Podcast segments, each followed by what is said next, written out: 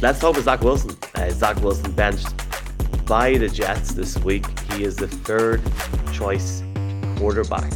And Mark, where do we start with this? Because you've seen signs, you've seen games where there were certain plays where he looked like he was progressing a little bit, but it just hasn't worked. It hasn't been good enough. Um, not to quote The Simpsons, but why now? why not 11 weeks ago?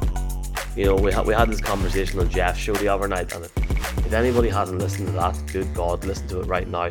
He's in an airport. It's almost as much of a, as a disaster as this Jets offense this season. Signs everywhere, people going crazy.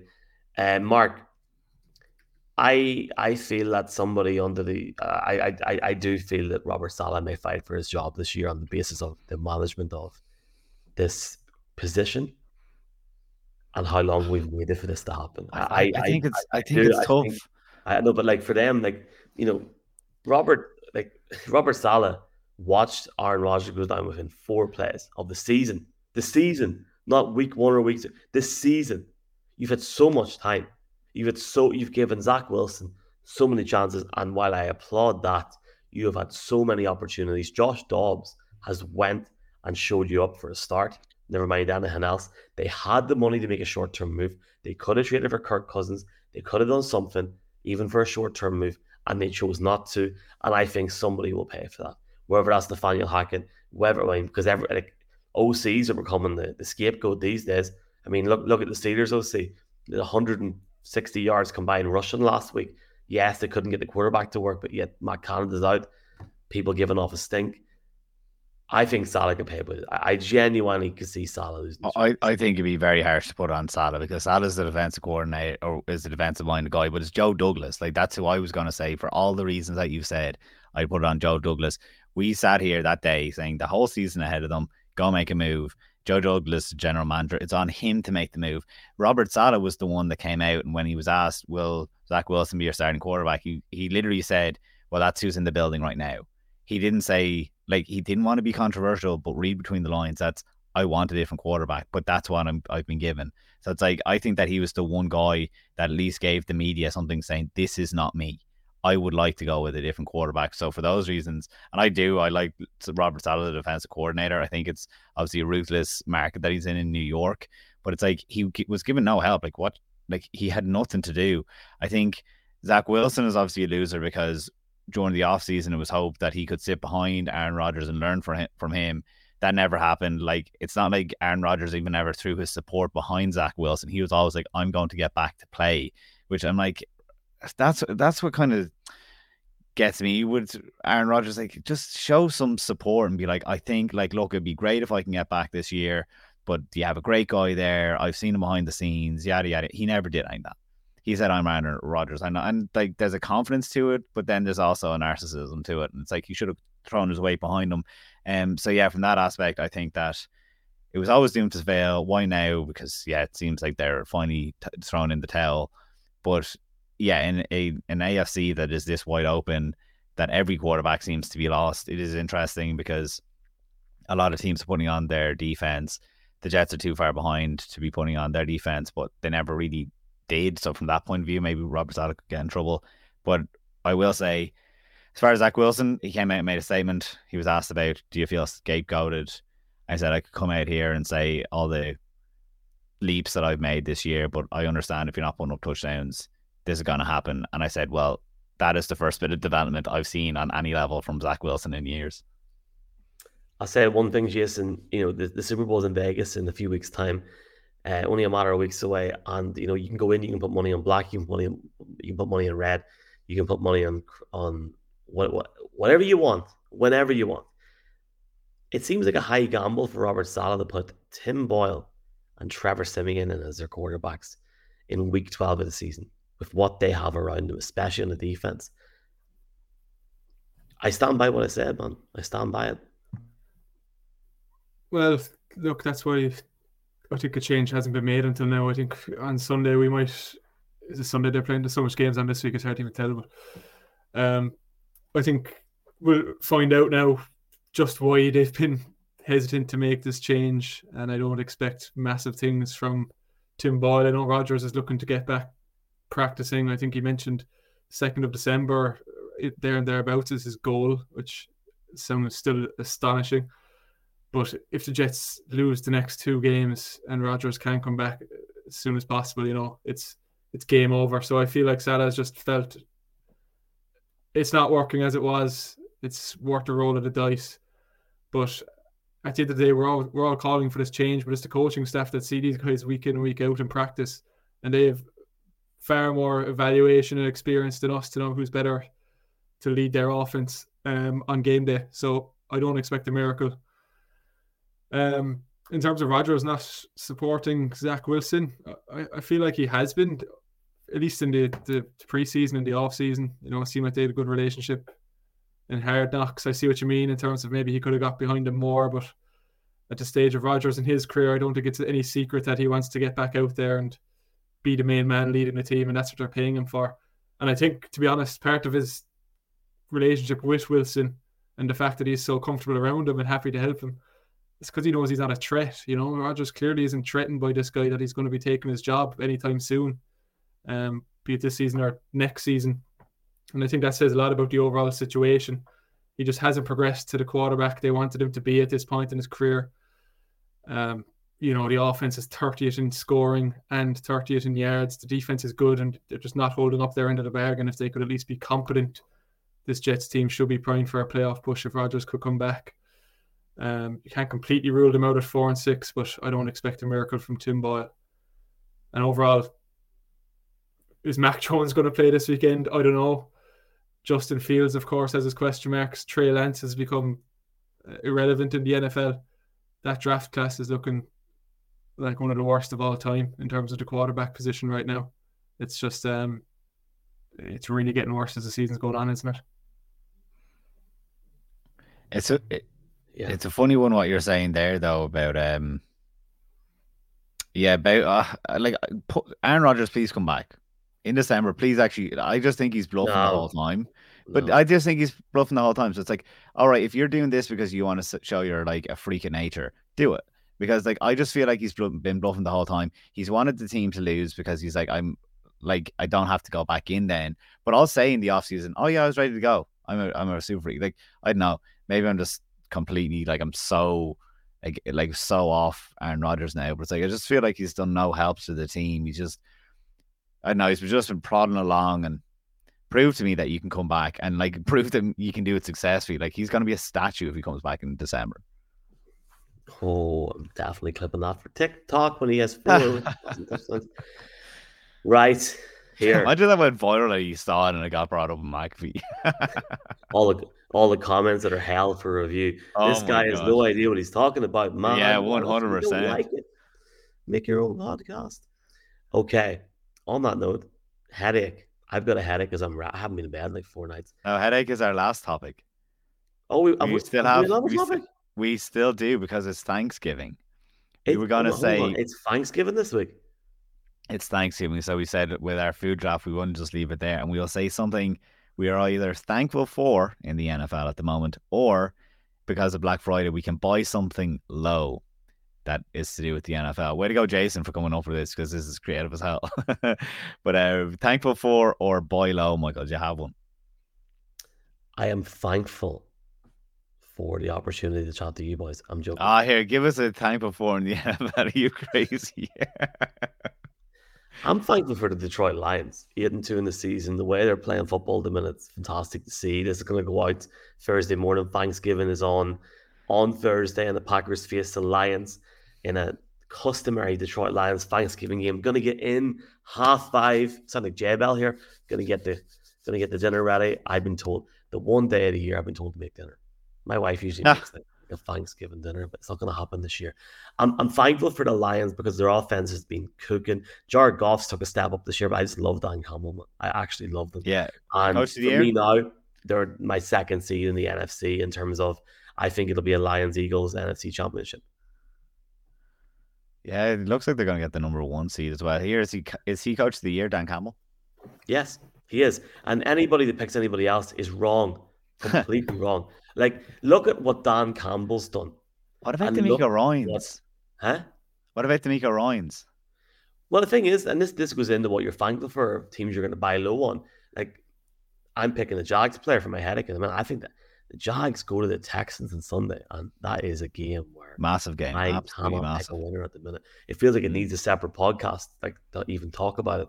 I hope that game's on TV. I don't even know what game's on TV We- minute, but we would probably be talking about that, except for we have um oversaturated the market with Texans talk the last three weeks. Though we were kind of like, well, we better not go into that one. we'll see. Oh, what are you thankful for as a burp? Me, I did not go for thankful. I went for a buy low. Um, I wanted to say the Broncos. I thought the Broncos would be ruled out off the back of the conversation on them. Clearly not. I clearly would be able to buy low because no one's into them. So instead, I actually had the LA Rams. I think that with their schedule coming up, they have winnable games against the Cardinals, this Browns team, the Commanders, Saints, and Giants. They're at four and six at the moment. I see them definitely losing to the 49ers and Ravens. They're a different side with Matthew Stafford in. Look, it wasn't uh, hands out or like a really good performance against Seattle the other day, but I suppose there was a point in the fourth quarter there, down by nine points, where Matthew Stafford got like knocked out, not literally, but like he was proper blasted, and he came back and had two really good drives and came back from a nine point deficit to beat the Seahawks. Look, the Seahawks did give them a bit of help when you go. Uh, so Jason Myers missed three field goals, so it's not like it was a completely deserved win. But obviously they knock off a division rival that's sitting in a playoff sp- spot, and a lot of teams will think is going to the playoffs. I think they're going to still have something to say if Matthew Stafford stays healthy. Um, the defense seems to be playing a bit better again, and obviously, yeah, with Matthew Stafford, I think there's a bit of hope in there. uh, There, I have a bit of faith in them. So, uh, yeah, they're my um, Blank Friday deal. I'm going to give a bonus thankful for because Mark didn't give one. I'm thankful for Sky Plus. I recorded the game on Monday Night Football and woke up at 6 a.m. and watched it on Tuesday morning with my phone in airplane mode. Very thankful because that was crap. Jason, Yeah, it was the, it was the first of the bad weather games as well of the year. Ah, Sorry. Jason. shite game. It crap. Yeah, the, but the, the weather really seemed to have an influence on it. Like that was the first bit of bad weather that has ruined a game this year, except for the monsoon in week one. after um, I was just looking up here, Michael, because I knew I saw a stat during the week for the Lions, and I couldn't quite remember it. But Lions are eight and two for the first time since JFK was president. That's his his anniversary. stat. 60, oh, 60 years on uh, Wednesdays, he was shot dead. Yeah, literally, it was such a good That's it, stat because the anniversary just passed. That's insane. But anyway, I'm not thankful for that. That'd be a bit sick. Um, I'm thankful that the I'm thankful Oh, that the God, we're not getting into Vegas now. That, that, that's the Super Bowl gone, boys. That's it. threat to the US president. Um, I'm thankful that the pendulum of the NFL is swinging back towards defense this season. Yards are down around the league, points per game are down, and some of the biggest teams, biggest names on offense, be it the Chiefs, um, the Jags, Chargers, we're not seeing offenses excel. Their te- teams are winning more often than not around the league with their defense first. Um, some of these struggles are down potentially to some bad offense around the league. I don't know. Did you see the tip of Tom Brady's rant during the week? Do you know what, Uh, Jason? talking about t- talk about Yeah. it. Yeah, I thought it was really interesting what he said. Yeah, it was. Yeah, yeah, but um, you know, he's saying there's a lot of mediocrity in the NFL and probably into practice structure. He even said bad coaching and um, some of the rule changes as well, and putting I thought that was really giving the offense interesting more what he said. Yeah, Yeah. that he said that he used to have to protect players with his throws, whereas now coaches want to Yeah. flag. I thought, and saying that college players are coming up and they're not having to do as much that like they haven't been coached as well. But I thought it was really interesting what John, Tom Brady said because it was done with Steve, Stephen A. Smith. So normally I keep scrolling, but then I was able to isolate the part with just Tom Brady speaking, and I was like, wow, he's making a point here. He's not just trying to go viral. Yeah, and it's it's it's kind of a strange one the way he described it. That the the rule changes obviously are benefiting the offense. These, these last few years is making a defender's job almost impossible. But as a result of that, the quality, a lot of bad habits are are, are coming into these offenses. Um, but I do think you have to give credit to the defenses this year as well. I think we've seen a bit of a shift in how um, defenses are playing. Some of these top tier offenses see more two high safeties uh, kind of complex mixes of man and zone coverage. They're finally catching up. It's been, it feels like it's been 15, 20 years now at this stage. of offensive records being broken week in, week out, year in, year out. And to be honest, I, I don't like when it goes too far that way. You know, we could it's almost like a game of Madden there at times the last few years. So I'm I'm very happy that some we're seeing some tougher games this year. We're seeing defenses deciding games, and I hope this trend is here to stay for a few years because I kind of prefer it like this. I might be alone in that. I know some people would disagree, but um, I can appreciate a good defensive team just as much as a 40 point shootout.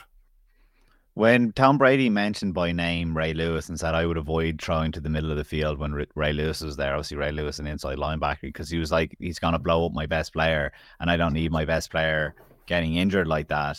I thought that was really interesting because it kind of makes you think the only stat that seems important now seems to be a sack. That that's all we base it on.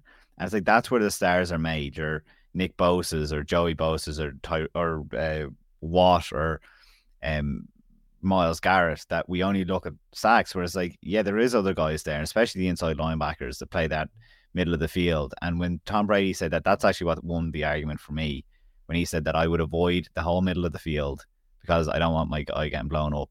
I was like, it's very interesting. So uh, very glad you brought that up, Jason. It's uh, I think I'm thankful for that too. I'm thankful for all these. right. I've got a headache because I haven't slept in four days. So let's get our headaches done. Uh, as of right now, I'm going to take the Jags to beat the Texans on Sunday. Um, and I think that Evan Engram, who has had a really poor season by his standards, he hasn't he hasn't had over 75 receiving yards in any game. He's the only tight end really on that team that they can throw to.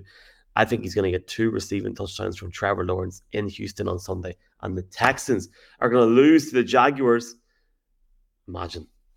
Imagine. No. I want to see the Texans win. They're so close. My headache is the Giants or the Patriots are going to give one or other a headache purely because that is a massive game in the race for the number one slash two slash three seed in the sorry pick in the draft. That someone has to lose it or potentially it's a draw and they're just going to be a headache for one of us or all of us that um yeah, I just wanted to give that game a shout out almost because it's massive in that race. Can I offer you an egg in this trying time? Danny DeVito. DeVito, Lance? Okay. Fair play. Yeah, I was going to give you a shout out there, but you, you had to go and bring it up yourself. Well done, Michael. Um, Thank you. I'm actually come with the same game. Um, looking at the uh, running back, maybe a surprising name. Didn't expect to name him this year, but Rhamondre Stevenson of the Patriots has been trending upwards these last couple of games. Um, he had 88 yards in Frankfurt against the Colts, his most of the season, and he had the second most the week before against Washington with 87. Uh, I, think we could see him top 100 yards this weekend because the Giants have been really struggling to stop the run um, the last few weeks, giving up over 150 yards per game, um, most in the league the last three games. So should be a, fun. Well, maybe fun is the wrong word. But with Saquon Barkley on the other side of the field, um, I think we're going to see a lot of running in this game. Um, so interested to see how both defenses cope with that. I love it. I love it. Week twelve of the season, we um we've nothing planned over the next few weeks. I was gonna, I, th- I thought we had for a second, but we don't, Mark. So it's grand. We're back in, we're back in January. Uh, Jeff Reinebold is on a seven night tour of the island of Ireland. And I'm not driving them around, so I don't know how he's going to get around. linktr.ee slash Reinebold. Dublin sold out. Cork is sold out. Limerick is three quarters sold out. Galway's flying off the shelves. Belfast is going rightly. Um, Derry's doing well. Dundalk is there. If you can't get to Dublin, go for it. Um, my wife's going to leave me if I keep doing this, so I'm going to stop any tour dates for now. So I want to thank everybody again for coming out over the last week and thank everybody here involved for all their help. It's it's been awesome. Any final words, anyone? No, although I will give it, I suppose, yes is the answer then. Uh, that's a great mention by Jason. Just to finish it, we were talking with some of the fans over the weekend about some of the betting that has been done as a result of our podcast, which is kind of cool. And that is absolutely something that I'm going to look into. What's the line on Rhamondre Stevenson? Seems like something that we should all be looking at now, thanks to Jason. I love it presented by 888Sport. You can check that out on there. 18 plus. Please be gamble aware, folks. Of course, we'll be back next week to look ahead to the lucky, maybe, or unlucky week 13 of the season, our last week in November, as we get closer and closer to the postseason. For Michael McQuinn, for Mark Hogan, for Jason Hess. Have a great weekend, folks. Keep her lit.